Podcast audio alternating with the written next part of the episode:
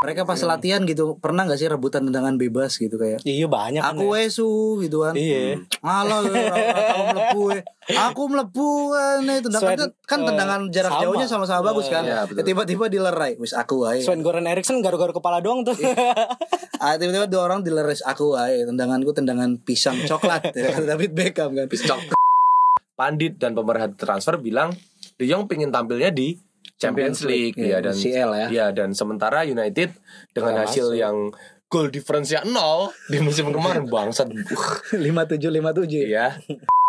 Gitulah. Oke, kita udah dapat berapa menit nih bahasa basinya ya? Kita langsung masuk ke update uh, sepak bola aja ya. Karena nanti ini episodenya episode reguler nih kita bagi dua nih. Karena di akhir kita bakal ngomongin uh, tema khusus juga gitu.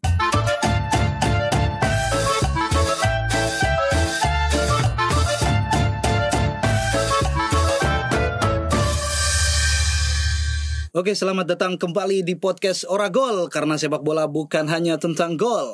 Direkam pada tanggal 17 Juni 2022 untuk tayang hari Minggu ya. Betul sekali. Tayang hari Minggu bersama saya Ikhlas Alfarisi sebagai host dan teman saya man of the match malam ini Rehan Majid. Halo lads. Moodnya beda sekali ya. Yoi. Iya, ada ada cerita di balik layar sebelum kita rekaman ini yang wah Wah. membuat dak dikduk tapi bergemuruh akhirnya gitu. Yoi. Kemudian di sebelahnya ada Arci Aurian. Hello, hello. Hello, lads. Ini kau- Eh, Pakai ciri khasmu dong, Ci. Oh iya. Sayonara. Ya. Eh, kok sayonara? Nggak- Oh, selamat tinggal dong. Oh iya. Pengen ke mana sih? Pengen balik ke masa lalu. Iya. Kediri. Kediri. Kediri. Ada apa dengan Kediri? Enggak enggak, tapi kaosmu ini apa nih? Rekam media nih apa nih?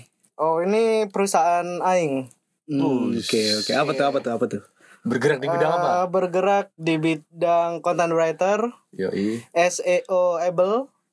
Oh, ya, oke, maksudnya menulis oke, oke. tulisan dengan SEO. Jadi kayak bengkel menulis SEO gitu ya? nggak hanya Ah, bukan. menulis, tapi Hmm. juga konten ke video dan picture. Hmm, Apa tuh mantap. picture tuh? Gambar. Ya, Audio visual gitu audio ya? visual gitu. Iya iya iya iya. Mantap mantap mantap mantap. mantap. OTW, OTW, OTW. Emang harus ini ya, bikin sesuatu yang baru ya. Ya, iya. Berkembang biak gitu loh bikin. Yang bikin bukan saya, Pak. Iya, Kalau dulu kan yang Direktur dikem- saya. kalau dulu kan yang dikembang biakin aliansi. Waduh. Wacana.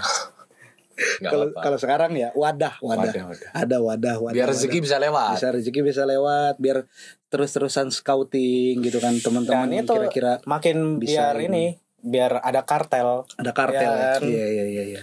Siapa tahu kita ketemu dalam satu project yang sama. Eh, ini Oragol. Wes, betul. Selain ora Oragol mungkin ya. Iya, selain Oragol ya. Iya, iya, gitulah. Jadi harusnya minggu ini yang mulai deh yang deh ngekat.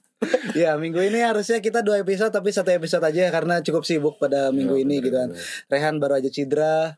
Gimana nih? Cedera janji. Ya kemarin sempat sempat drop ya kondisi tiba-tiba karena kelelahan pertama Kelelahan, faktornya ya. kelelahan Faktor karena kelelahan. jadwal yang padat dalam Jadwal yang satu padat ya. musim gitu kan Emang banyak kompetisi yang dimainin. makanya aku sepakat sama Kevin De Bruyne itu dia bilang Nation League ini nggak penting gitu. Nggak penting ya. karena satu musim kita udah panjang banget Iya, gitu iya, dan iya. akhirnya capek lelah Iya, sakit iya. akhirnya Tapi ada kabar ini kan mengembirakan bahwa eh, kau punya warung.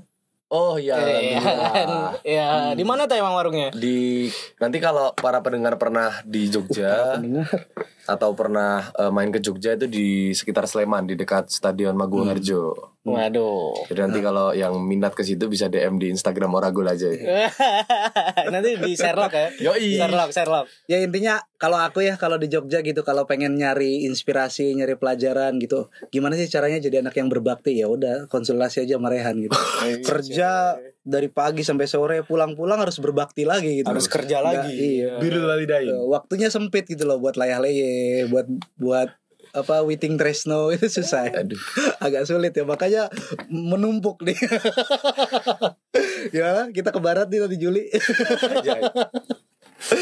gitu-gitu ya eh selain apa namanya banyak update di sosial media juga gitu kan update-update di luar sepak bola ya yang ya teman-teman bisa lihat sendiri lah kalau apa namanya berselancar secara aktif di Twitter ya kalau di TikTok sih kita nggak tahu ya gitu kalau di TikTok kita nggak tahu cuman ya paling nggak beririsan gitu cuman kalau apa kita ambil satu update mungkin ada update ini ya Timnas. timnas ya Yoi yoi. Nah, Atau tim- film. Aku malah film sih. Nah, kamu update film ya? Iya. Hmm, Iya, Oke, iya. boleh tuh. Mungkin dari film dulu mungkin Riz ya. Iya, dari film dulu. Kayak film ngeri-ngeri sedap. Oke. Film Yang- Oh iya, lagi, banyak film-film tema keluarga ya Iya. yang lebih kritis gitu. bukan kritis sih tapi eh Kamu udah nonton berarti lokal. sih? Udah aku. Sendiri. Eh, sama orang Sama yang kemarin. Eh, sampai Pak Luhut juga ini kan Nonton. Pak Luhut gitu dan itu Pak Luhut apresiasi terbesar kayak karena kan Dia- ngomongin budaya Batak kan Nah, Godfather Batak ya bisa Eh, di- iya. sa- sampai sekarang ini gitu ya. Eh, dan hari ini eh eh kemarin ding kemarin Rabu itu juga ada film keluarga juga Ah. itu yang keluar eh, nama nama judul judul filmnya adalah Broker Broker. Ah, Itu film luar berarti. film luar dan sutradaranya adalah Koreeda Orang Siapa? Jepang. orang Jepang Oh, tahu. tapi tapi drama apa namanya nanti filmnya itu Korea Selatan kayak Hmm, gitu Oke oke oke. Latarnya Tahu- Korea Selatan. ah, tahu Shoplifter nggak film Shoplifter belum belum belum. Nah itu juga Koreeda itu bagus dan yang ber- ah, sebenarnya kan Koreeda ah, apa namanya Shoplifter ini kan juga nominasi Oscar juga, tapi kalah sama Parasite, iya kan. Iya, nah iya. sekarang aktornya Parasite Kang Sun Ho itu Ah. itu main di Broker ini kayak gitu Oh. sama Ayu. Oh berarti dia yang sutradara itu mm, jadi aktor di film itu. Enggak, Bukan, oh, bukan. pemain, pemain, pemain yang di Parasite, Oh iya. yang yang ayah miskin itu loh. Ayah miskinnya itu ya, ya. itu sekarang Soalnya aku nggak terlalu Gitu. banyak ngikutin nih. Padahal Oh. ini nanti hari Senin kerja di bidang or- yang orang apa namanya? Oh, iya. entertainment kan Iya. kau, iya kan? Oke. dia harus harus beradaptasi Oke. nih. Ada- Adaptasi. Kapten, kapten kita udah punya jadwal tetap sekarang. nah, kan berarti nanti eh, mulai Senin tahu bagaimana sibuknya untuk antara Iya, kesenangan dan nyari- pekerjaan Iya, coy. nyari-nyari gitu ya. Iya, dan kau lebih tahu, oh ada libur nasional seneng kau, Iya. nggak kayak kemarin. Saya tidak mempedulikan libur tanggal merah karena setiap hari seperti tanggal merah. Everything ev- every day is holiday. gitu. Everyday holiday. Tapi sekarang tidak lagi. Cobalah, coba peruntungan di dunia industri gitu. kan. Bisa Siapa tahu jackpot kan. Mau jackpot kan. Bisa nraktir Malboro. Aroma dulu nggak apa-apa deh. sama kuah cirebo gitulah oke kita udah dapat berapa menit nih bahasa basinya ya kita langsung masuk ke update uh, sepak bola aja ya karena nanti ini episodenya episode reguler nih kita bagi dua nih karena di akhir kita bakal ngomongin uh, tema khusus juga gitu Oke, jadi update yang pertama ini dari Inggris ya. Jadi Manchester United ini sejauh ini semenjak dibukanya window transfer ini belum mampu mendatangkan satu pemain ke Old Trafford. Itu Hmm. jadi salah satu kendala yang kemudian ditakutkan oleh para fansnya di seluruh dunia karena sampai saat ini terkesan tertinggal dengan para rival ya. Liverpool sudah berhasil mendatangkan Darwin Nunes yang notabene juga menjadi incarannya Manchester United ya kan. Hmm. Lalu ada Tottenham Hotspur yang di beberapa podcast yang lalu kita pernah bahas dia udah datengin uh, Ivan Perisic dan dalam waktu dekat kayaknya dia akan mencapai down deal dengan Yves Bissouma dari uh, Uh, Brighton apa? ya? Brighton benar. Ah, Brighton. Mm, dan MU tuh ngincer Frankie De Jong sebetulnya dari Barcelona gitu Mm. dengan uh, klausul pelepasan yang lumayan kalau nggak salah Berapa sih? ikutin transfernya di, di 100. 80 juta euro. 80. add-onnya sampai 200 120 kan Ya, add-onsnya sampai sekitar segitu. Karena oke. di saat yang bersamaan Barcelona kan kabarnya juga mengalami kesulitan finansial ya. Ah, Tapi secara objektif, De Jong bilang, eh saya saat ini sedang berada di klub salah satu klub terbaik di dunia dan saya merasa nyaman. Dan di luar itu banyak spekulasi dari para pandit dan pemerhati transfer bilang De Jong pengen tampilnya di Champions League, ya, ya dan CL ya ya dan sementara United dengan Nggak hasil masuk. yang goal difference-nya nol di musim kemarin bangsat. 57 57 Iya. harus Cantik puas sekali. di klasemen nah eh 7 6 6 eh 6 ya? Enam. 6 sorry 6 Liga Eropa. dan main di Liga Eropa gitu. Meskipun ya. eh, kita tahu juga sekarang kan dinakodai sama Erik Ten Hag ya Hag, iya. yang secara eh, historis punya kedekatan dengan Frankie De Jong. Van de Beek juga udah balik ya dari Van Everton de Beek juga udah Balik. balik dari Martial Everton dan juga. dapat dapat jaminan ya dapat jaminan bakal dia bilang reguler masuk starter. dalam skema permainannya Ten Hag ke depan gitu. Iya, iya, Jadi iya, iya. dalam berita yang pertama aku co- uh, dari artikel ini bilang De Jong masih belum merapat ke United tapi diyakini oleh banyak pihak juga akan merapat seperti itu. Ya kalau ngomong-ngomong transfer mungkin salah satu transfer sementara ini ya yang paling rame itu ya kedatangannya Darwin Nunez ya ke Ya. Liverpool ya. sama Er- eh, Erling Haaland. Erling Haaland. Erling Haaland. ya. Oke, Erling Haaland duluan dan baru kemarin kan Iya. foto ini kan apa Iya. namanya foto resminya Official ya. eh, Terus terus baru nanti Darwin Nunez. foto dirilisnya kan 1 Juli kan. dan ternyata murah ya. Maksudnya nggak nggak 60 kan? iya enam Siapa 60?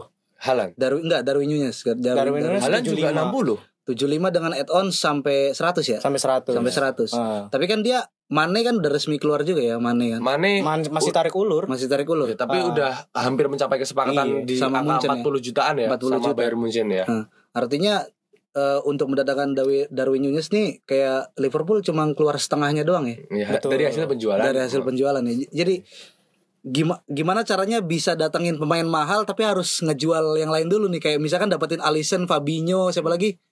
Siapa? Nabi Keita. Bukan bukan Yang yang apa? uang dari Van Dijk. Coutinho, Van Dijk ya. Fa- Eh, Wijnaldum. ya, ah, 120 terus dibagi-bagi kan. Ah, ya cuman Iya. ke dua pemain, ini Ah, tiga pemain itu sih. Coutinho satu satu pemain dijual dengan harga yang mahal, terus uangnya itu jadi manajemen Liverpool nih emang emang masih pantas dibilang pelit gitu. iya sih, emang Kayak- pelit sih. Eh, Terus mungkin ada salah satu fakta yang menarik di berita yang pertama soal transfernya Manchester United. Sebetulnya sejak tahun 2014 pasca rezimnya, uh rezim, pasca rezimnya Alex Ferguson, Sir Alex Ferguson sebetulnya United itu punya problem dalam transfer. Nah, Ya, ya. ini yang membuat fans kesal gitu. Hmm. Karena ownernya Glazer family ini itu cenderung pelit gitu karena di saat yang bersamaan punya debt atau utang yang sangat besar gitu. hmm, Setiap tahun target utamanya nggak pernah tercapai. Dia pernah punya keinginan untuk mendatangkan Cesc Fabregas, pernah punya keinginan mendatangkan banyak pemain opsi-opsi, tapi yang datang justru opsi ke- ketiga atau keempat itu. Itu yang membuat kemudian fans mulai gerah gitu, termasuk pada bursa transfer kali ini. iya iya. iya. Ketika berbagai macam klub termasuk Tottenham Hotspur ya yang kelihatan paling vokal mendatangkan Ivan Perisic terus kemudian sudah dekat sekali dengan Bissouma sementara United kesulitan gitu. Hmm. Itu kan terindikasi berarti Tottenham ownernya sangat membackup keinginan dari Antonio Conte gitu. Sedangkan Iya di, iya iya. di saat yang bersamaan eh siapa namanya Erik ten Hag juga kesulitan untuk mendatangkan pemain baru walaupun juga nggak bisa dipungkiri posisi United di Europa League itu sangat menentukan. Makanya aku sangat Hmm. ngerasa banget uh ketika MU main di Europa League kerasa banget gitu. Pemain itu pinginnya mainnya di eh, Champions. di teras Eropa Ah. pengen main di kasta tertinggi gitu dan sangat berpengaruh terhadap dinamika transfer United di musim ini kurang lebih kayak gitu sih. Iya, iya. Kalau aku nggak setuju sih kayak apa ya? Kalau mungkin nggak tepat iya, tetapi keinginan dari fans itu selalu diturutin. Jadiin Sancho. Iya nggak walaupun terlambat sih. Iya. Iya kan? dulu sebelumnya kan ada Paul Pogba kan. Paul Pogba Paul Pogba. masuk, iya kan? Mhm. Lalu Jadon Sancho, ya kan walaupun terlambat setahun. Ah. Lalu Ronaldo. Ronaldo. Itu kan benar-benar emang untuk eh, fans gitu. Nah, Tapi bukan kebutuhan tim. nah itu dia Ci poinnya. Iya kan? Kadang kadang ini bias nih keinginan fans dan keinginan tim itu kan dua Iya. hal yang berbeda ya. Iya iya iya. Kayak aku pernah lihat salah satu Kayak masih ada netizen yang pengen Sintayong melatih U20 ya. Nah, dimusuhin aja itu. ya kayak misalnya transfernya Cristiano Ronaldo ya. Ah. Aku nggak tahu ini valid atau enggak, tapi aku pernah lihat salah satu tweet di Twitter dia bilang Solskjaer itu bilang e, memang Ronaldo itu sebetulnya bukan missing pieces United. Hmm. Dia bukan pemain yang dibutuhkan dalam skema permainan Solskjaer. Tapi, Orang pas itu kalau nggak salah tuh aku ngikutin beritanya sebelum Ronaldo datang tuh Lip- apa MU lagi ngincer si ini Wolverhampton tuh siapa? Jimenez. Ruben- Ruben Neves. Oh, Neves. Dia nyari Ya, nyari holding ya, gitu. heeh. Tapi di saat yang bersamaan waktu itu City juga deketin Ronaldo. Nah, ah. Aku nggak tahu apakah itu ada korelasinya, tapi mungkin haram ya seorang legend dari United Hmm. dari kabupaten main di kota gitu ya Akhirnya, daripada merusak, merusak tatanan sejarah gitu kan. Awalnya main di Sultan Agung tiba-tiba oh Mandala Krida. Wah. Iya. Susah Nah, ya itu itu itu kan eh, perbedaan antara eh, Liverpool sama MU kan. Iya. Kalau MU kan kayak lebih ke marketing di luar sepak bolanya gitu kan Iya, kayak Pogba. Dia bawa banyak sponsor kayak gitu kan. Ronaldo. nggak usah ditanya Iya kan, gak usah Sahamnya ditanya langsung kayak naik gitu Uh, kan. gitu kan. Lah, Liverpool siapa coba? Tapi kan itu yang dibutuhkan oleh tim gitu. Benar, benar, benar. Meskipun nanti ya nggak tahu misal kayak Nunes juga ya sama kayak Nabi Keita sama Fabinho dan Alisson dan Van Dijk ketika Nah. masuk kan diragukan juga kan. Tapi menurutmu berapa persen eh, keyakinanmu Darwin Nunes ini bakal matching gitu loh sama skemanya Klopp? eh gini. Darwin Nunes ini kan lima tahun atau sampai enam tahun ya di kontrak sama klub di Oke, Liverpool oke, gitu oke, oke. di Liverpool kayak gitu dan klub ketika signingnya Darwin Nunes dia Ah. bilang eh, dia masih muda ah. dan untuk adaptasi dan perkembangannya kita akan melatihnya Woi. berarti dia juga nggak akan dituntut lebih cepat untuk tiba-tiba ada adaptif dengan permainan Iya, Liverpool dan oke. Liga Inggris kayak gitu Itu kata Klopp. kata Klopp tapi kan eh, sejarah membuktikan ya kayak Luis Diaz Diego Yota Ah. Thiago cepet loh Iya. dia nyetel kayak gitu Iya, iya. Iya iya iya. Luis Diaz tiga bulan Jota cuma dua bulan Thiago enam bulan. Enam bulan. Nabi Keita yang paling lama Iya, pemain- 8 bulan gitu. Pemain asal Hull City kayak Andre Robertson aja Nah, bisa. ah, maksudnya Bisa ya, bisa ya. Emang si Jurgen Klopp nanti ini juga di segmen kedua ya ngomong apa dia tuh pinter untuk eh, mengembangkan atau mengadaptasi bagaimana agar pemain ini masuk dalam sistemnya bukan Hmm. sistemnya yang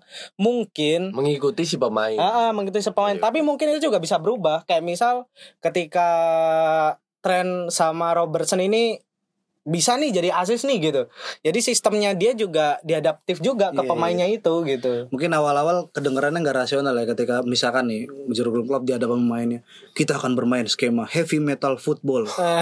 awal-awal tuh kayak gitu kan. Maksudnya opo Gak jelas gitu kan Ini orang Balancing di. balancing di Ternyata dari hari ke hari berhasil dirasionalkan Walaupun itu skemanya kan bener-bener Mm. Ngepres berat banget Menguras ngepres banget tenaga ya. menguras tenaga banget gitu loh makanya kan Hmm. Konsekuensinya di musim yang sebelum ini kan badai cedera kan. Untungnya sekarang Yang sehat-sehat aja kan. sebelum eh yang pas dikalahin Iya. Aston Villa 7 sama Jack Grealish yo. Grealish langsung wah Jack, yang menaikkan harganya Jack iya. Grealish kan. Itu gara-gara bantai Liverpool. Tujuh satu. Ya, itulah. ya itu dari Liga Inggris. Kalau dari apa namanya liga-liga yang lain eh, ada Tuchomeni yang apa kita juga udah sempat Ke Real ngobrolin Madrid, Real iya. Madrid. Terus juga di Serie A ya inilah kayak Serie A tuh kayak Liga 1 ya dari klub Iya, tetangga ini pindah-pindah ya itulah. Eh, aku juga mau ngebahas Real Madrid dikit sih. Tuh? Sebenarnya aku ngelihat Madrid ini juga kalau banyak uh, pundit P kecil. P-nya kecil ya? P-nya kecil. Kan bilang bahwa uh, Real Madrid emang mau meremajakan Squad. skuadnya gitu kan bener tapi dia juga sekarang kayak aku ngelihat udah nggak peduli dengan Los Galacticos Gal- gitu ya. Los Galacticos gitu Hmm. karena walaupun emang yang mau dibeli Madrid selalu mahal ya itu Iya, juga iya. nggak tahu kenapa Ah. Tidak uang masalahnya. Iya. Kamavinga itu di FM tuh bintang satu men bintang satu gitu maksudnya dia kan ada bintang satu ada apa ada potensial ability-nya dan Ah, potensial ability-nya pun sampai bintang tiga tapi pas di real life kita lihat anjing mahal banget gitu dibeli Iya, sama makanya. Madrid gitu tapi tapi aku ngelihat eh, dia juga ngelihat bahwa eh, kita butuh potensi buk- bukan untuk eh, tradisi tradisinya kan Galacticos Ah. tapi kita sekarang butuh potensi kayak gitu Iya, iya. mungkin lima tahun lagi mungkin gara-gara covid juga ya Hmm. lima tahun atau 10 tahun lagi mungkin Los Galacticos Iya, lagi mungkin alibi gitu. aja sih Florentino Perez tuh ya ya ar- apa namanya retoris gitu loh Sentimen, Ah. sentimen. Iya, sentimen, sentimen. retoris Ini, ini, sentimen, ini sentimen. Eh, dia dia kalau misalkan nggak ada duit mah ya kan makanya dia ngebet banget iya apa w apa Super League Super League Iya. ya. iya harusnya Haaland yang tuh bisa eh, ke yang Madrid itu Mbappe bisa ke Juventus Madrid. tahu Andrea Agnelli. Iya yang Iya, super ada. pelit itu. Iya yang- Florentino Perez juga. Yang minta lukiran-lukiran wayang kan terus. wayang kan eh dalang kan nggak pernah vokal. Lah iya tapi kan Perez. Perez emang Perez emang. Itulah ya update transfer lah. Da- apa di samping update-update yang lain ya. Pertandingan antar negara di Eropa tidak penting ya. Tidak penting. Tidak penting karena tapi apa namanya 32 apa 34 ya apanya? Peserta Piala Dunia sudah lengkap akhirnya. Oh iya, sudah ya lengkap. itulah. Costa Rica yang terakhir ya? Costa Rica yang terakhir. Australia jadi apa namanya Satu-satunya? satu-satunya wakil dari AFF yang berlaga di Piala Dunia. Yang tidak pernah main di AFF. bangga dong bangga.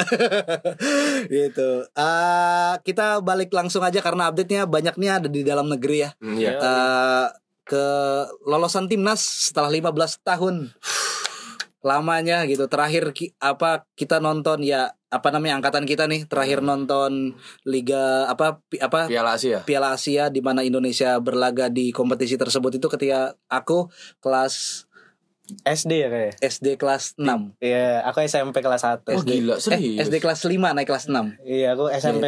Aku baru masuk SMP tuh. Iya itu Budi Sudarsono Aku masih kelas 4 berarti. kelas. Matanya. iya, Iya, Po. serius, iya. Oh iya dia lebih muda deh. Anjir. Iya iya iya.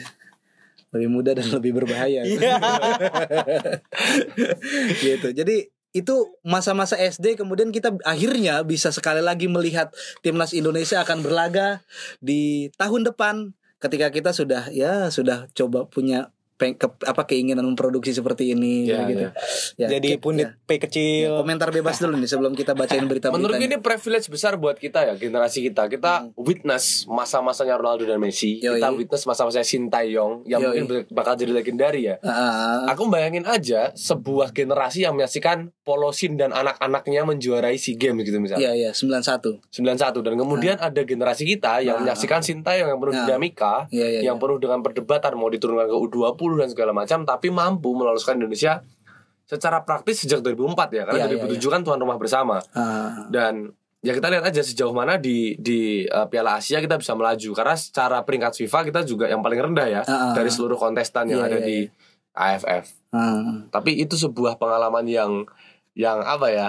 Yang Apa? menarik. Maksudnya 2007 mungkin kita antara sadar dan nggak sadar ya betul karena betul betul. di satu sisi mungkin kita menikmati sepak bola tapi secara profesional mencerna permainan Enggak. uh, terus kemudian bisa merasakan atmosfer masuk Piala Asia itu mungkin belum Ah, belum terasa se- Iya, iya. sekarang Ah. tapi ketika sekarang kita melihat kondisi sepak bola yang mungkin bisa dikatakan carut marut Iya, iya. kondisi liga yang biasa-biasa aja tapi Sintayong dengan pengalaman 2018 menggugurkan Jerman ah. bertandang di Rusia bisa membawa Indonesia ke Iya. Piala Asia eh apa namanya euforianya fans timnas di Piala Asia 96 dan 2004 tuh kerasa juga di kita karena Iya, iya, betul, di betul. 96, 2000 dan 2004 kan lolosnya Kualifikasi. dengan kualifikasi ya. Betul, Kecuali betul. 2007 tuh. 2007 kan Tuan jadi rumah tuan bersama. rumah tuh, tuan rumah bersama ya. Effortnya cuman effortnya memang capeknya di IO ya, bukan di tim pelatihan gitu.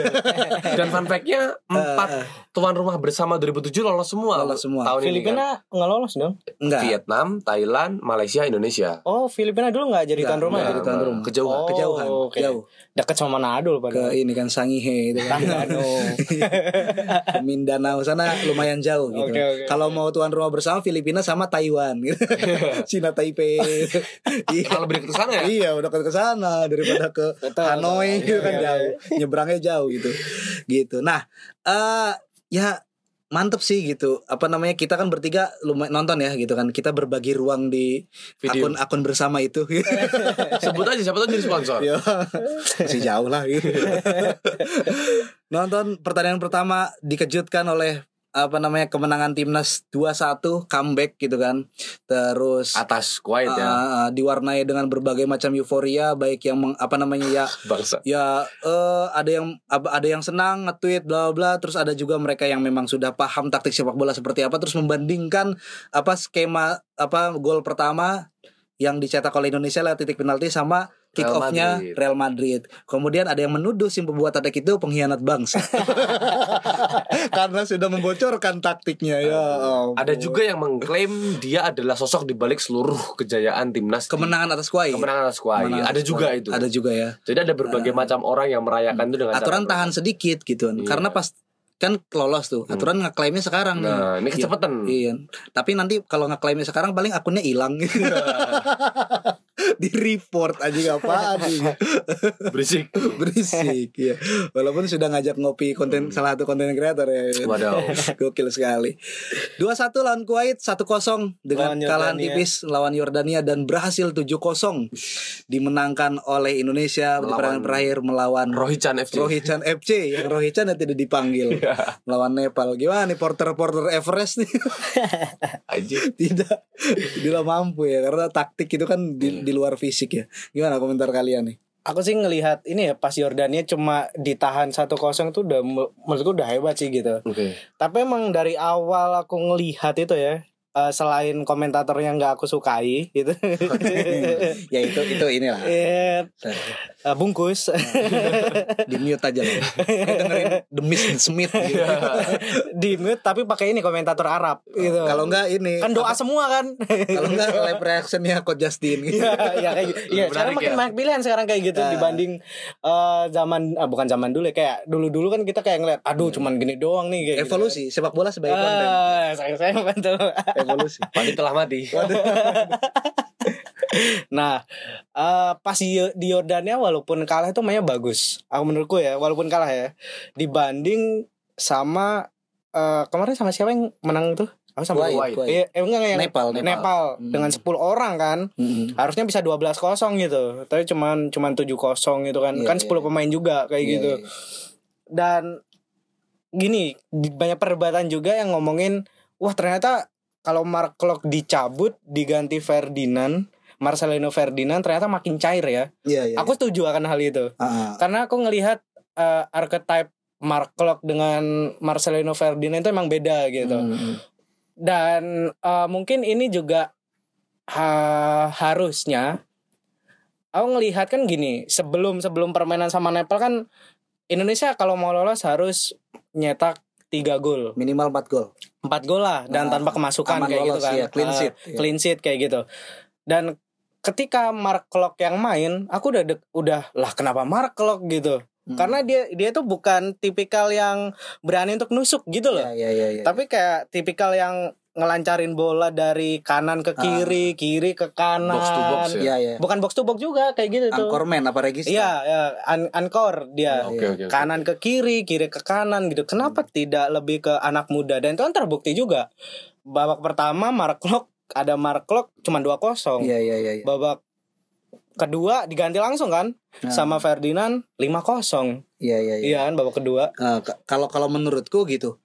What if misalkan Nepal tetap 11 orang dan dia Hmm. ternyata secara tim punya kekuatan eh, apa namanya untuk menciptakan Counter, peluang lebih banyak bagus. dan counter counternya efektif gitu loh bukan Iya. cuma bagus tapi klinis kayaknya menurutku kayaknya Klok nggak bakal diganti deh Sintayong kayaknya nggak mau ngambil Hmm. resiko untuk apa namanya untuk untuk ngegantiin posisi Anchorman sama gelandang yang lebih maju kayak Marcelino Betul. karena nanti ketinggalan Ferdinand kan nggak dimainin kan Marcelino pas lawan Iya, Kuwait iya, iya. atau lawan Nggak, apalagi nggak. lawan Yordania kan nggak dimainin karena Ya karena Ketik- emang maunya bertahan kan. Lawan Yordania dia main di Enggak. menit akhir. iya mau bertahan tapi ketika nyerang nggak mau kecolongan gitu nggak mau betul, kecolongan betul. ada apa namanya bola itu berjalan terlalu bebas buktinya Hmm. gitu pas lawan pas di SEA game itu ya pas Mark Klok ya Mark Klok tetap main tapi pas ketika dia diganti kacau juga tuh tengahnya tengahnya timnas gitu sirkulasi bola apa namanya Nah, nah, Ah, nah. ah. emang tim lawan bisa lebih ngekip bola lebih Ah. lama akhirnya kelemahan dari Marcelino Ferdinand ini dia terlalu strike to the point ha kok strike to the point namanya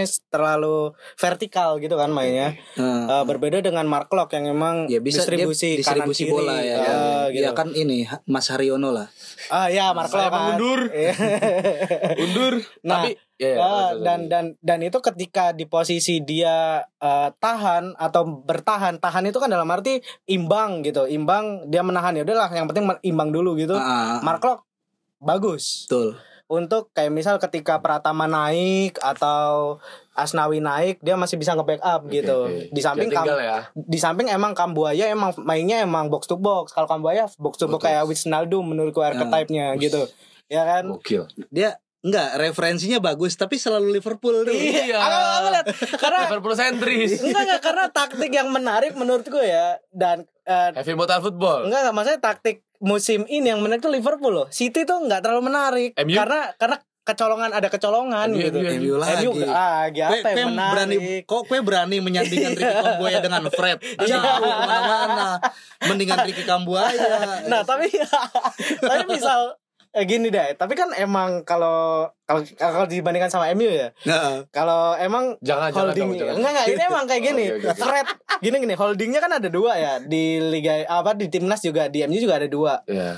Dra- Ricky Kambuaya sama Mark Locke gitu kan. Hmm. Mark Locke itu kalau misal kita samakan dengan MU kayak McTominay. McFred ya. McFred Enggak, Fred itu malah kayak Kambuaya, dia Tapi kan sering kali enggak lah, kesam, enggak sama. Kayak misal, misal. Enggak, tapi sering kali kan dia diplot di posisi itu sebetulnya. Yang siapa? Yang siapa? Fred di posisinya si siapa namanya Kambuaya karena di posisi Lah iya, heeh. IMF-nya diisi sama Bruno Fernandes. Iya iya kayak gitu tapi tapi tapi si uh, si Fred itu kan dia punya skill ya. Kamboya menurutku enggak, dia punya Ah, cuma punya enggak. kemauan. Eh, Eh, punya menurutku cuma punya kemauan dan kerja keras, coy. Dia punya skill masalah belum. sama- Enggak, enggak ada masalah. Aku kan ngelihat dari segi penonton, coy. Oh, oke, oke. Iya kan? Nah, Mark Klok punya skill. Gak mungkin dia cuma punya kemauan Gak mungkin Eh. dipromosi sama Coach Aji Santoso Dari Mojokerto gak mungkin kalau cuma punya kemauan sih Kemauan dan kerja keras. Dan ilmu dia sarjana juga. loh. Iya betul. Iya bener kan? Iya, iya iya di UNY. UNY. Di UNY. Bukan Joyanto Basna itu coba. Oh iya, dia dulu teman-temannya di ke Thailand ya. Dan dia neliti dia sendiri kan. Bukan Kambuaya revisi itu Yanto Bukan, Basna Iya, iya, iya, iya, Basna, Yanto Basna. Iya bukan anjing sama itu. Ya. nah menurutku ya dia aku ngelihat ya. Kambuaya itu selalu nge-backup Asnawi tapi dia tuh selalu telat. Ketika Asnawi benar-benar nusuk ya, di counter jarak antara dia sama pemain belakang Dia ini Kambuaya maksudnya. Kambuaya sama Farudin itu jauh banget. Ya jadi emang Track sering kali kurang. ruang. Karena- Karena- dan Mark Klok yang ngisi di Karena situ. Kambuaya menurutku bukan holding tapi driving yang dia apa ngedrive box gitu lah. Ha, ngedrive box to box. Ngedrive hold Ngalirin bola. Ah. ada yang ngalirin bola ada yang nganderin bola gitu Dan gitu. Ferdinand juga archetype-nya juga box to box kayak gitu. Makanya ketika misal kalau emang eh, dia Sintayong ingin imbang dan bertahan misal ya. Emang Fer- Ferdinand belum untuk saat Iya. ini. Tapi kalau emang full attack kayak kemarin, Oke. Ferdinand harus masuk. Oke, Betul. kalau Ferdinand si- Ferdinand siapa nih? Marcelino Oh, Ferdinand. takutnya Ferdinand Sinaga kan. Enggak, oh, dia kan nggak dipanggil. Ferdinand. Sinaga ya tetap jadi salah satu striker bagus di Indonesia Yoi. gitu kan Eh, Kayak Jimmy Vardy ya. Jimmy Vardy. Tapi kalian kan kemarin eh tadi juga ngomongin tentang nomor 9 itu kan. Gimana tuh? Si Dimas Derajat. Wah, kenapa nggak Rafli? Rafli juga bagus loh. Tapi Asis kan dia, coy. kurang klinis kalau menurut gue Iya, ya. Dalam klinis. dalam kalau kita berkaca dari pertandingan lawan Nepal dia kurang kurang Ah, klinis justru. Dua clean itu ya, dua Ada dua Ah, sampai tiga kalau kalau aku ya kalau kalau aku merhatiin gol pertama Dimas Derajat lawan Nepal itu dia kan sempat jatuh kan Betul. nggak mudah gitu loh untuk big apa namanya bangkit lagi. bang iya bangkit bisa berdiri doang nggak bisa gitu back kan to bounce. tapi buat buat apa namanya untuk untuk jaga keseimbangan terus bener-bener nerima umpan selain umpannya memang bagus juga sih gitu kan nyari kepala kan umpannya gitu Ah. itu untuk ya kalau misalkan itu yang nyundul pemain Dimas selain apa namanya yang kualitasnya lebih rendah dari Dimas Derajat kayaknya Belum tentu ya, gol belum ya. tentu gol gitu kan atau emang karena backnya Nepal juga kualitasnya rendah. ya juga. banyak faktor cuman kan Iya. kita melihat dari konteks Indonesianya ya Dimas Derajat memang bagus gitu kan Ada derajatnya ada Eh, namanya. eh, Ezra Walian nggak bisa padahal lawannya Laos ayo Dedik Setiawan nggak bisa padahal lawannya Kamboja Kiai Haji Yudo. kayak Haji Yudo nggak bisa Dimas Derajat bisa Iya, iya. Ya, ya walaupun semuanya harus dikasih kredit kan pernah membela Iya. timnas, tapi Dimas Derajat berhasil menjadi target man yang bagus. Update selanjutnya aja Han. Tapi kalau menurutku ya eh, nyambung ke update selanjutnya terlepas dari eh, timnas mampu lolos ke Piala Asia 2023 ada yang menarik nih. Tiba-tiba ketika timnas lolos ke Piala Asia ekspektasinya meningkat. Oke. Udah lagi nggak ngomongin lolos karena udah lolos pengen Nah. juara mungkin ya. Iya, iya, Akhirnya juara grup. Ya minimal juara grup, Iya, ya, minimal ya. minimal. Lolos Udah jadi lah. sejarah ya. Yoi.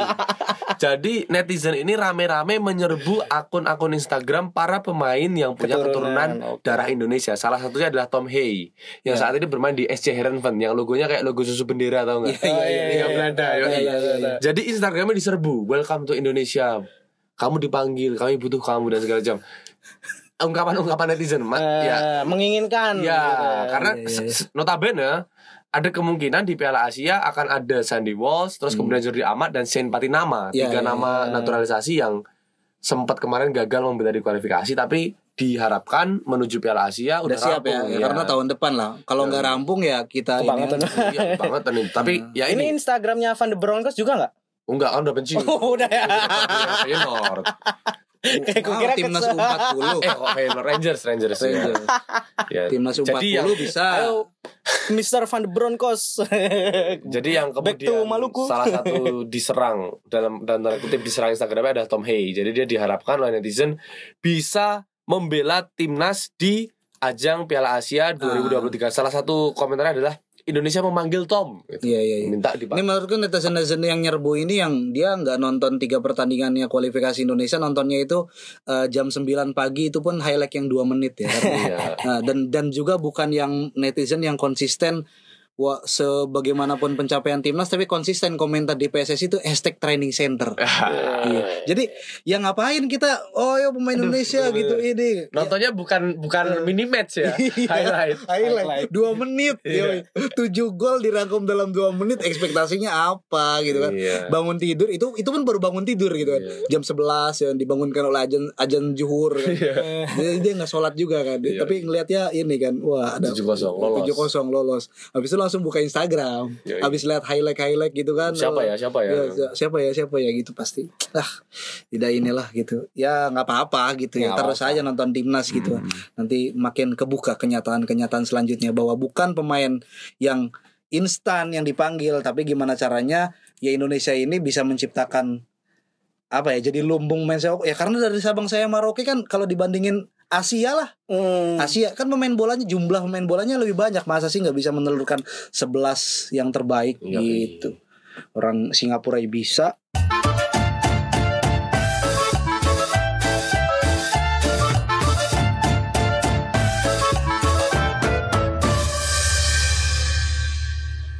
Tadi pas aku berangkat ke Radio Buku kan Riz, aku ngelihat banyak truk gitu di pabrik madu Kismo. hmm, diberhentiin sama bocah alay ya Oh enggak coy. sampai kelindes enggak ada, enggak ada di Nggak ada. di kasihan enggak ada gitu kan. Oke, oke, oke. Pabrik madu Kismo dan ternyata hari Juni eh, bulan Juni ini itu masuk panen buah tebu eh buah tebu tanaman tebu Eh, tanaman tebu gitu dan berarti eh, Juni itu ternyata bulan yang manis juga ya. Kayak omongannya orang-orang Gemini. Begitu doang bikin jembatannya.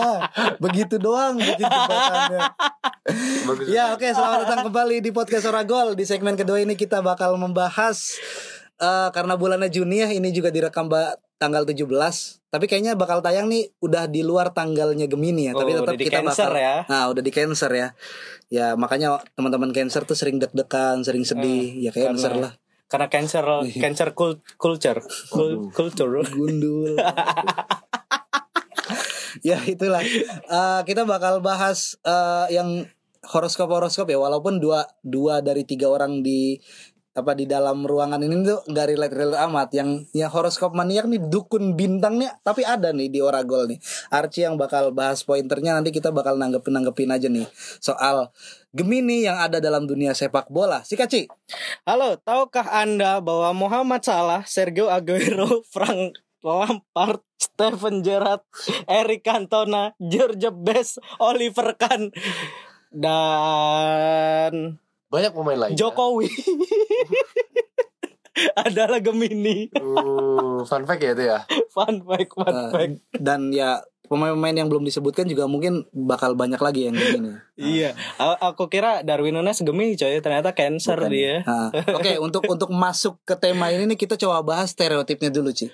Nah, kowe kan yang paling paham nih, kowe sering nuduh aku. ah, "Wah, sebenarnya nggak paling paham coy. Wah Capricorn ya enggak di antara kita bertiga Iya, gitu. iya, yang paling advance. Iya. Kue Aries, Iya. kamu Aries. Kapan? saya Scorpio Scorpio. Scorpio. Saya Capricorn. Wah, aku sebenarnya paling benci sama Capricorn, Capricorn ya aku ya. Tapi kan Anda tidak bisa lepas kan? Iya. tidak bisa lepas. Anjing Susah. emang Capricorn orang-orang ini.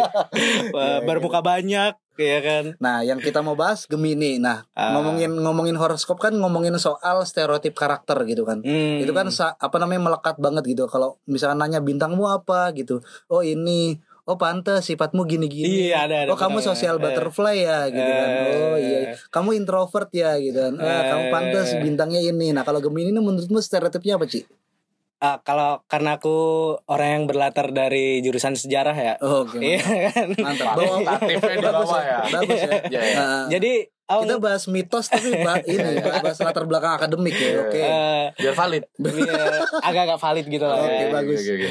Eh, walaupun emang astrologi kan sebenarnya ada ya, Ada. Tapi nggak nggak terlalu fakta gitu loh. Ah. Jadinya Nanti aku pengen memunculkan satu argumen lah. Ah, dulu. jadinya banyak yang beranggapan ah ini cuma cocok logi gitu. Tapi Oke. kalau orang yang mendalami astrologi itu ada sebenarnya Oke gitu. oke oke. kan kita juga ngomongin rasi bintang dan astronomi kan Hmm. Ah, gini, kalau soal Gemini tuh kalau misal di jurusan sejarah itu selalu ada kayak anekdot kayak gitu. Kalau nggak orang Jawa laki-laki itu nggak bakal bisa loh jadi presiden yang punya persona gi- kayak gitu. Dan itu ditambahi gitu. Ditambahi plus kalau bukan Gemini gitu. Oke, Karena oke, oke. presiden yang menurutku punya persona dan itu selesai dan itu lama maksudnya lama selesainya itu lama itu Gemini kayak misalnya Soekarno walaupun Oke. emang di kudeta ya 6 66 Hmm. tapi kan dia lama gitu kan lama lama lama. dari 50 apa ya 45 langsung kan itu perdana menteri Ah, ah, ah. selalu 50 presiden lagi sampai 66 itu kan lama kan Yo, kayak yo, gitu yo, yo.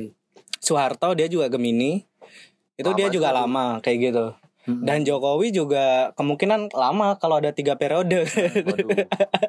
Iya kan? kayak gitu. Kecuali yang punya persona lain itu Gus Dur. Nah, berarti berarti Kayak gitu. Gemini apa namanya Gemini itu stereotipnya lebih ke dia punya persona gitu. Anekdotnya ya maksudnya kalau kita ngomongin biasa eh, kayak anekdot-anekdot sih iya kayak gitu. Nah, Personanya misal kalau Soekarno itu kan dia mudah beradaptasi, pinter pinter eh, kenal sama banyak orang dan eh, bisa nge-influence kayak gitu kan. Bahkan pernah ada satu cerita, gitu. Eh sebentar, Soekarno Gemini. Gemini Soekarno. Wow. Juni kayak gitu. Iya. 16 Bahkan Juni. ada satu cerita abis dia kunjungan diplomasi ke Uni Soviet, abis itu dia main ke Amerika ketemu Kennedy kan. Mereka lagi, oh ngapain? Cuman Indonesia gitu ya. Abis kunjungan kerja dari Soviet langsung terbang ke Amerika. Terus dari mana? Dari Soviet. Ya. Waduh. gitu itu kan. sebenarnya apa sih gitu?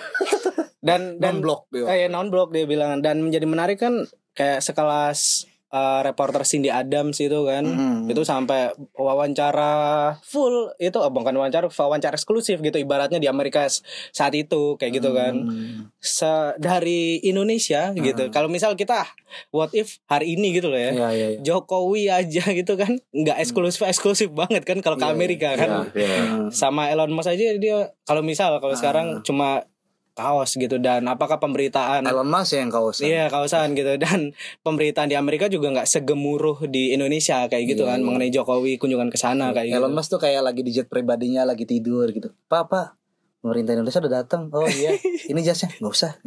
Kausan aja. Pesan aja. Dan kepribadian kedua menurutku adalah berani. Oke. Soeharto Gemini ini nggak punya rasa takut ya untuk mencoba hal baru betul dan ya keberanian itu ya untuk untuk tampil di mana pun. untuk- penetrasi penetrasi. di mana pun. Heeh. Soeharto sampai Soeharto. sekarang kayak misal Super Semar mana sih eh, ada berani buktinya? untuk menyalahgunakan. betul betul sih. betul. Maksudnya ya mungkin menyalahgunakan ini lah apa pemenang. Iya nggak? Iya, salah nggak? Iya, Ya, nggak iya. apa-apa kalau salah. Ya betul karena kan pada pada akhirnya dia eh, terbukti korupsi kan sebenarnya. Aduh. Lengser juga. ya makanya berani berani untuk tiba-tiba Berarti beda, berarti beda. Bukan beda Bisa sih Kalau tapi gini gini gini nih soalnya sorry sorry. Soalnya mungkin aku di sini yang paling awam ya soal soal horoskop. atau sejarah sih ini sebenarnya Enggak enggak terlepas dari sejarah kan Eh, kajian-kajian oh kajian-kajian fakta-fakta tentang horoskop kan biasanya kan disajikan dengan hal yang paling sederhana misalnya di tabloid di halaman sekian ramalan horoskop iya gitu. iya iya bahkan aku sebagai seorang Scorpio hmm. nggak akrab sama sifat-sifat Scorpio itu seperti apa kenceng-kenceng sa- amat ya. Bro? iya lebih akrab sama Scorpio yang di modifikasi jadi jab jab style gitu Thai Thailand style gitu motor-motor gitu lebih akrab sama yang kayak begitu relevan iya daripada yang pembacaan Scorpio jadi semacam sifat. Jadi mungkin aku bakal banyak bertanya ke depannya karena aku paham banget gitu. Jadi lanjut lanjut lanjut. Eh, aku lanjutin yang mana nih jadinya Stereotip tadi apa lagi? Stereotip, Apa iya, lagi? Apa lagi? Eh, kayak kayak Soeharto berani emang dia berani coy Ah. sampai nginvasi timur timur ya berani banget kan Ma- masuklah kita politik mulu masuk Iya, iya, masuk, iya. masuk sepak bola sepak bola. dan dan ini aku tadi eh, ngebaca ini masuk ke sepak bola ya. Dan sifat pemberani ini ini yang disukai sama Diego Simone kayak gitu Udah sepak bola ya. Eh, Sepak bola. dalam sepak bola eh, dalam wawancara dia di majalah Argentina Iya coy aku tadi nemu pas langsung sumber pertama loh Nah, Bahasa Argentina masih ya? Bahasa Argentina itu Dan ku translate bahasa Indonesia kan bisa di Google Bisa, iya. Iya segampang itu Iya, sekarang. sekarang saya ngomong itu nggak susah dulu. Nggak harus berpendidikan, harus berpendidikan ya sekarang. Iya. Iya, iya. Dan eh, emang eh, reporternya itu ya kayak eh, s- tanya apa zodiak yang kamu suka itu cuma ice breaking sebenarnya kayak gitu kan. Hmm. Eh, tiba-tiba si Gem, ah, si Simon itu bilang zodiak yang aku sukai itu adalah Gemini gitu. Hmm. Karena karakteristik Gemini itu pemberin, pemberani, dia Hmm. punya intens, eh, intens dan dia itu cepat untuk adaptif. Iya, iya. Nah iya. itu kata Simone gitu. Aku juga nggak tahu Oke oke. eh, pada dasarnya apa, tapi sebenarnya Simone ini kan lahir di daerah di Argentina yang terbilang miskin ya Oke. dia dan segarang-garangnya Simone dia itu adalah Katolik yang taat sebenarnya Hmm. Iya, Walaupun iya. dia nyentrik di pinggir lapangan Nah, ya. iya dan kayak kayak siapa tuh pemain-pemain apa namanya? Maradona lah Maradona enggak, di di, di apa Apa? namanya di skuadnya Simone itu dari tahun kan Simone kan cukup lama kan di di Atletico ya Ah, iya kayak. Rodrigo de Paul menurutku Oke, hari ini Paul. iya. Iya, iya, iya, iya. tapi aku nggak tahu kayak apakah dia juga Katolik atau Hmm. atau atau agamawan yang eh bukan agamawan apa ya, penganut agama yang taat Taat. seperti Simone atau enggak aku Ah. nggak tahu tapi eh Simone ini itu dia juga kayak misal sebenarnya kan dia nggak tahu ya cocok logi cocok logian atau emang terbawa stereotip bahwa Gemini itu pemberani dan sebagainya Iya, iya, iya, iya. Simone ini suka pemain yang dia tuh bisa keras dan berani seperti Iya. dia Ah, gitu Oke. karena dia adalah gerbong di mana Argentina saat itu itu nggak hanya main indah tapi bisa taktikal sama kuat dalam fisik kayak gitu Iya, iya, iya, iya. Ap- Apa jangan-jangan emang dia akhirnya percaya sama pola gitu kan, percaya sama pola. Mungkin dia awalnya nggak percaya-percaya amat sama horoskop kan, tapi ngeliat Hmm. "Oh, ini Gemini kok pada berani-berani amat gitu kan. Eh, Gemini lagi aja nih gitu kan. Hmm. Rodrigo de Paul karena Rodrigo de Paul ya ter- Gemini Aku ngeliat- Gemini iya dia kan Gemini ya. iya Dia kan Gemini nih. Ngelihat dari fisiknya dia lumayan kuat, terus dia kokoh juga kan sebagai apa namanya gelandang kan. Dan Hmm. dia kalau tadi kita nyebutin Gemini itu stereotipnya adalah mudah beradaptasi, dia kan jatuhan jatuhnya kan debutan ya di timnas Argentina. iya Ya. dan Tapi itu langsung bagus loh. akrab. oh ya oke Enggak, oke, udah oke, langsung oke, akrab oke. sama Messi oke gitu oke kan. oke Padahal akunnya belum centang biru nih. Waduh. Oke. Sokap nih gitu kan. Iya, Tiba-tiba kok langsung foto-fotonya apa namanya eh, official Instagramnya timnas Argentina nih fotonya Messi sama siapa nih mas-mas nih. Ternyata Rodrigo de Paul. Oh, Iya, akrab iya, juga gitu kan. Sarah dia mainnya di Udinese. Eh, paling digibain sama Di Maria anjing gua nih yang lebih tua gitu. Harusnya aku itu. iya. Enggak sebelum ke Messi lu ke, ke aku dulu Ah, gitu. Iya. Kau ke aku dulu. Itu gitu. itu. Iya, baru ke Messi gitu. gitu ya Rodrigo de Paul ya. Di kepala Nah dan kita bahas pemain-pemain Gemini yang lain nih Ci Siapa aja Ci eh, Frank Lampard. Dalam timnas Inggris ada satu masa gitu kan Lini tengahnya itu Dan diisi Steven oleh Gerrard. para Gemini gitu kan. Waduh. Mungkin orang-orang lain yang tidak menyangkut pautkan horoskop di apa namanya di dunia di dalam sepak bola itu mungkin bertanya-tanya kenapa gitu kan dream timnya Inggris di era 2000-an itu itu nggak bisa termaksimalkan gitu kan. Ya Ah. alih-alih juara Piala Dunia juara Euro aja enggak gitu kan. Padahal waktu itu lini tengahnya sangat mewah kan. Iya. ya kita hitung tiga dari banyak lah tiga aja. Ada Beckham ada Lampard ada Gerrard kenapa tidak menghasilkan apa-apa Belum Paul Scholes. belum Paul Scholes, belum Betul, yang lainnya kan. Ah, nah, kenapa? Karena Frank Lampard dan Steven Gerrard Gemini dan ada beranggapan gitu kan Gemini itu tidak bisa ditempatkan dalam satu circle. Iya. Tidak ada Tidak boleh ada dua Gemini dalam satu circle. tidak Dalam satu boleh taktik. ada dua matahari dalam satu lapangan Dalam Jangan. satu oke, oke. rotasi saat surya. So, ya, ya, ya. Masa mataharinya dua, Iya. Chaos dong dunia. nggak ada malam dong panas terus gitu. Iya gitu. Ya, ya mungkin gitu ya. Coba Iya. coba gimana analisismu? Frank Lampard dan Steven Gerrard ini yo di terlepas dari di di luar timnas mereka kan rival kan yang satu Rival. Liverpool yang satu Chelsea. Tapi kalau di Gemini gimana? Eh, mereka pemberani. Tapi gini gini gini. Mereka berdua kan kapten dari dua tim yang saat tahun 2004 lah ya. Ya. 2004 ketika Abramovich masuk sampai 2010 itu kan banter terus.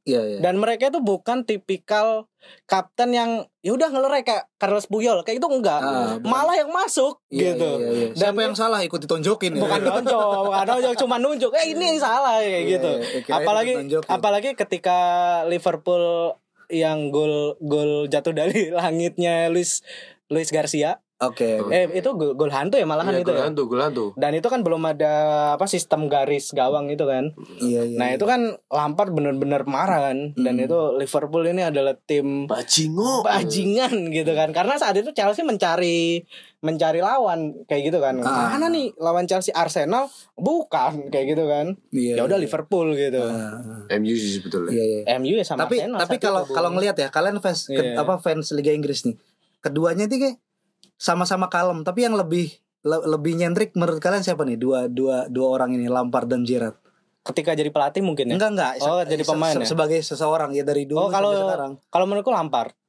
Lampard yang lebih Jadi- nyentrik yang lebih jadi Kalau yang- menurutku Gerard. menurut menurutmu Gerrard Kalau menurutku Gerard. nah ma- maksudku adalah ini jangan-jangan gitu kan eh, perselisihan pers- perselisihan mereka itu diawali dari satu orang yang memulai dengan cara so asik gitu kayak su tapi su gitu kayak, su Rasa, rasanya aneh gitu gitu. Akhirnya Rasu, mereka rasu. gitu. Rasu gitu. Ya rasu itu juara mau su. Aku juara lu. Tapi menurutku kenapa aku bilang Gerard karena dalam beberapa kesempatan aku melihat ada sisi eksplosivitas Gerard yang lebih terlihat daripada Lampard ya menurutku Oke ya. oke. oke. Hmm. Misalnya di laga lawan Manchester United tahun 2000 berapa belas gitu aku lupa yang dia baru masuk terus nginjak kakinya Andre Herrera dia langsung Iya keluar sih. gitu. Iya, Maksudnya iya, iya, iya, iya.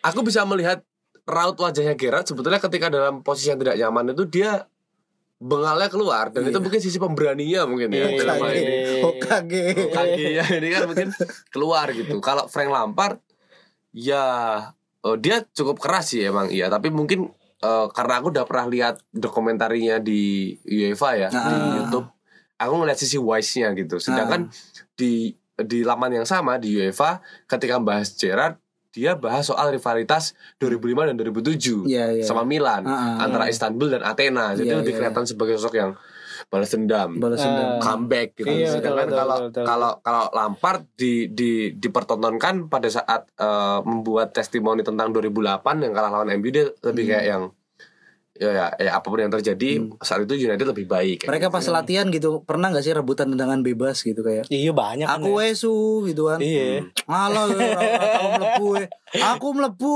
eh, nih tendangan Sven, kan eh, tendangan jarak sama. jauhnya sama-sama bagus kan. Iya, Ya, betul. tiba-tiba dilerai, wis aku aja. Sven Goran Eriksson garu-garu kepala doang tuh. Ah, tiba-tiba dua orang dilerai aku aja. Tendanganku tendangan pisang coklat ya kan David Beckham kan. Pisang. Yo, golnya yang yang lawan Yunani gitu ya. Iya. Tapi aku ag- eh, setuju kalau emang Gerrard tuh punya banyak momen yang eh, hebat dan banyak momen yang sampai sekarang jadi meme ya kan kepleset.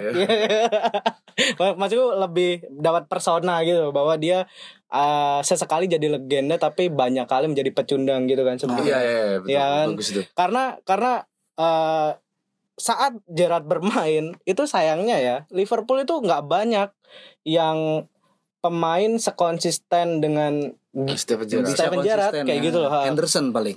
oh kan jauh itu kan jauh Pada saat itu Henderson naik dia pensiun Iya. Gerrard Pada saat itu mungkin Jamie Carragher doang ya si back. Sekarang menurut enggak menurutku Oh, kurang ya. kayak misal gini lah perbedaannya ya Milan Baros. John Terry Milan Baros. enggak enggak enggak Enggak. John Terry Martin sama Skrtel Lampard nggak bisa ya? enggak enggak kayak gini aja lah Jo- eh, Lampard pasangannya adalah. John Terry iya kan Gerrard sama Carragher enggak menurutku Malah enggak ya? enggak coy Gerrard ya sendiri dia gitu Ada Paul Scholes, Ah. ada Gary Neville gitu. ya kayak gitu kan Ah, tapi Iya dia kan? ngaku pas diwawancara sama apa Rio Ferdinand tuh siapa apa namanya siapa gelandang yang menurut mau Xabi apa, Alonso. ya paling nyaman Ah. gitu. Dia nyebutnya Sabi Alonso. nah tapi se- sebentar doang itu Iya iya sebentar. dan itu doang. momennya juga Habis itu Sabi Alonso ke Madrid. Madrid. ya? ke Madrid dan Nah, kita kalau misalkan mau nge- nyari tahu gitu pemain-pemain sebenarnya kita bisa searching sendiri ya. Cuman kita coba pengen nyebutin nih beberapa pemain yang memang dia Gemini gitu kan. Ada udah disebutin kan. Hmm. Mo Salah, ada Sergio Aguero, Hmm. ada Frank Lampard, Aubameyang dan Super Gerrard. Nih kita coba bahas satu-satu nih ngelihat Oke.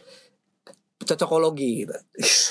Mo Salah ini dia sebenarnya banyak tingkah dia. Dia kalau bukan Islam kayak banyak, banyak tingkah. anjing lu apaan enggak enggak enggak kalem dia itu Enggak, Ah, tapi tapi selebrasinya suka aneh-aneh kan. enggak, tapi tapi eh, nanti bis- bisa dikoreksi sama eh, kalian atau pendengar ya. Salah kalau nggak salah pernah bikin statement pada posisi yang saya tempati saat ini Hmm. dalam taktikal bermain, saya adalah pemain terbaik di posisi ini. Dia kalau nggak salah pernah bilang Iya kayak iya gitu. iya. iya. Hmm. Itu menunjukkan statement kan, bahwasanya Gemini banget kan? ya.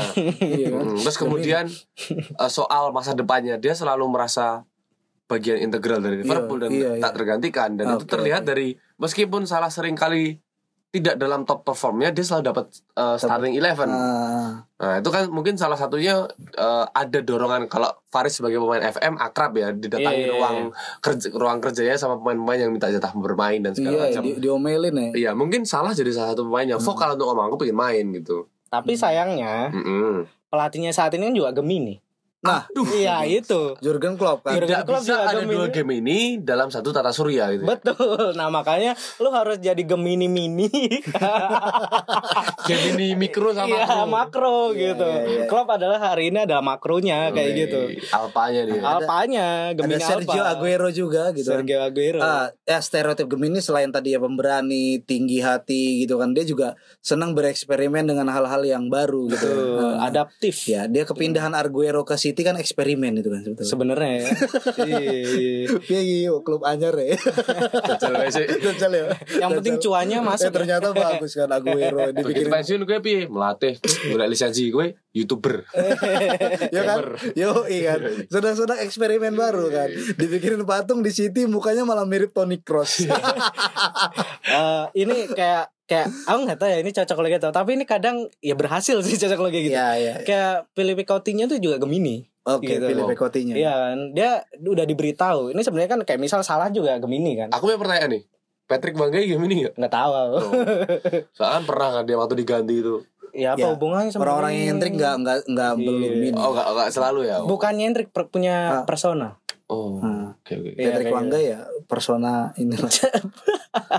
Nah itu itu. Kayak Felipe eh, Coutinho dia kan Gemini juga. Hmm. Oh, Dia iya. juga punya ketika star star syndrome kayak gitu Oh, kan. Star Sama mungkin salah eh merasa diri- dirinya ada pusat tata surya Iya, iya, pusat tata surya aku, gitu. sembah aku sauser gitu kan Eh, kayak mungkin kayak mungkin salah hari ini kayak gitu kan. Dibilangin sama Gemini makro gitu kan, sama Klopp gitu. salah kan. baru masuk ya salah baru masuk. Iya, makanya dia juga tahu. Oh ya Gemini udah keluar satu nih. Ayo Iya. kita masukin Gemini lagi gitu. bagus bagus Iya. bagus bagus, bagus. Eh, eh, Eh, Darwin Nunes tuh bukan ya? Darwin Cancer. Cancer ya. kalau kamu eh, di Liverpool 10 tahun lagi kamu akan dibuatkan patung di Ah. Anfield gitu. Tapi kalau kamu pergi hari ini, kamu bukanlah eh, bukan siapa-siapa di Barcelona. Ternyata siapa yang bener ya. Ah. Iya kan? Gemini makro kayak gitu. Si Alpha itu ya. si Alpha Hmm. karena kan si Gemini makro ini juga juga juga orang yang si Klopp ini kan juga Orang kenal ekonomi makro, Gemini makro. si Klopp ini kan pintar beradaptasi Iya, kayak gitu iya. dia tahu kayak gitu bahwa oh ya eh, Liga Inggris hari ini butuh pemain yang seperti apa seperti apa seperti apa Liverpool butuh pemain seperti apa seperti apa kayak gitu Hmm. Philip Coutinho saat itu kan sebenarnya eh, nomor playmaker nomor 10 ya Iya, iya, iya. dan Liverpool masih butuh karena Ah, skema saat itu di Liga Inggris pun di Liverpool saat itu membutuhkan orang yang ngekip bola di tengah ya buat Ah, buat dan- penyelesaian akhir di sepertiga akhir ya. dan kalau misal ada yang benar-benar eh, pertahanannya sulit ditembus kan Ah, masih ada di depan yang kotak penalti kan biasanya nyepak. si Coutinho kan. Ah, kayak gitu. Oke lahir gol-gol flashing-flashing. Flashing gitu kan. kayak gitu. gitu ya. Itu yang membuat PES 2013 tidak asik. Gitu. R2, R2 kotaknya kotak. Coutinho itu bangsat. Berbahaya. Berbahaya. Boom. Iya, iya.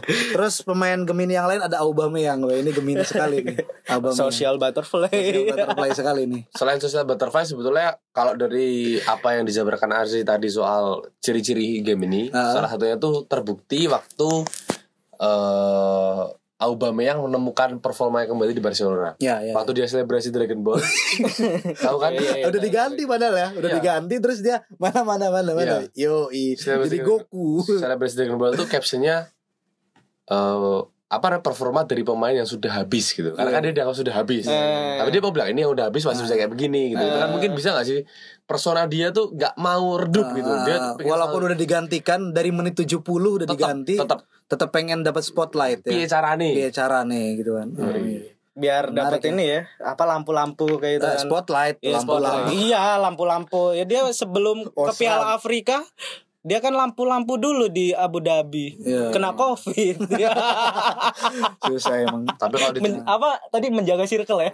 Makanya ketika Ngapain dia ah, Ngapain di circle? dia tuh kan half mana ya? Apa namanya dia Ero ada keturunan Gab- Eropanya. eh, Gabon Prancis. Nah, dia dia lebih milih timnas Gabon daripada timnas Prancis. Karena? karena ingin menjadi tata surya pusat dari tata surya timnas Gabon. Aku saja yang paling keren. Kamu tarkam tarkam tarkam Arsenal, Dortmund gitu kan. Aubameyang. Kalau Prancis, wah ada Bape dikepret Bape dia. Gak bisa, gak bisa. Nggak bisa. Bisa itu aja lah ya udah sejam nih. Eh tapi pertanyaan terakhir nih. Yoi. Asnawi itu Gemini bukan? Waduh. Kayaknya ah, nggak tahu. Aku tadi ngelihatnya Diremehkan oleh bangsanya sendiri. Aku tadi ngeliat Witan sih. Yo, Witan sampai jumpa di episode depan.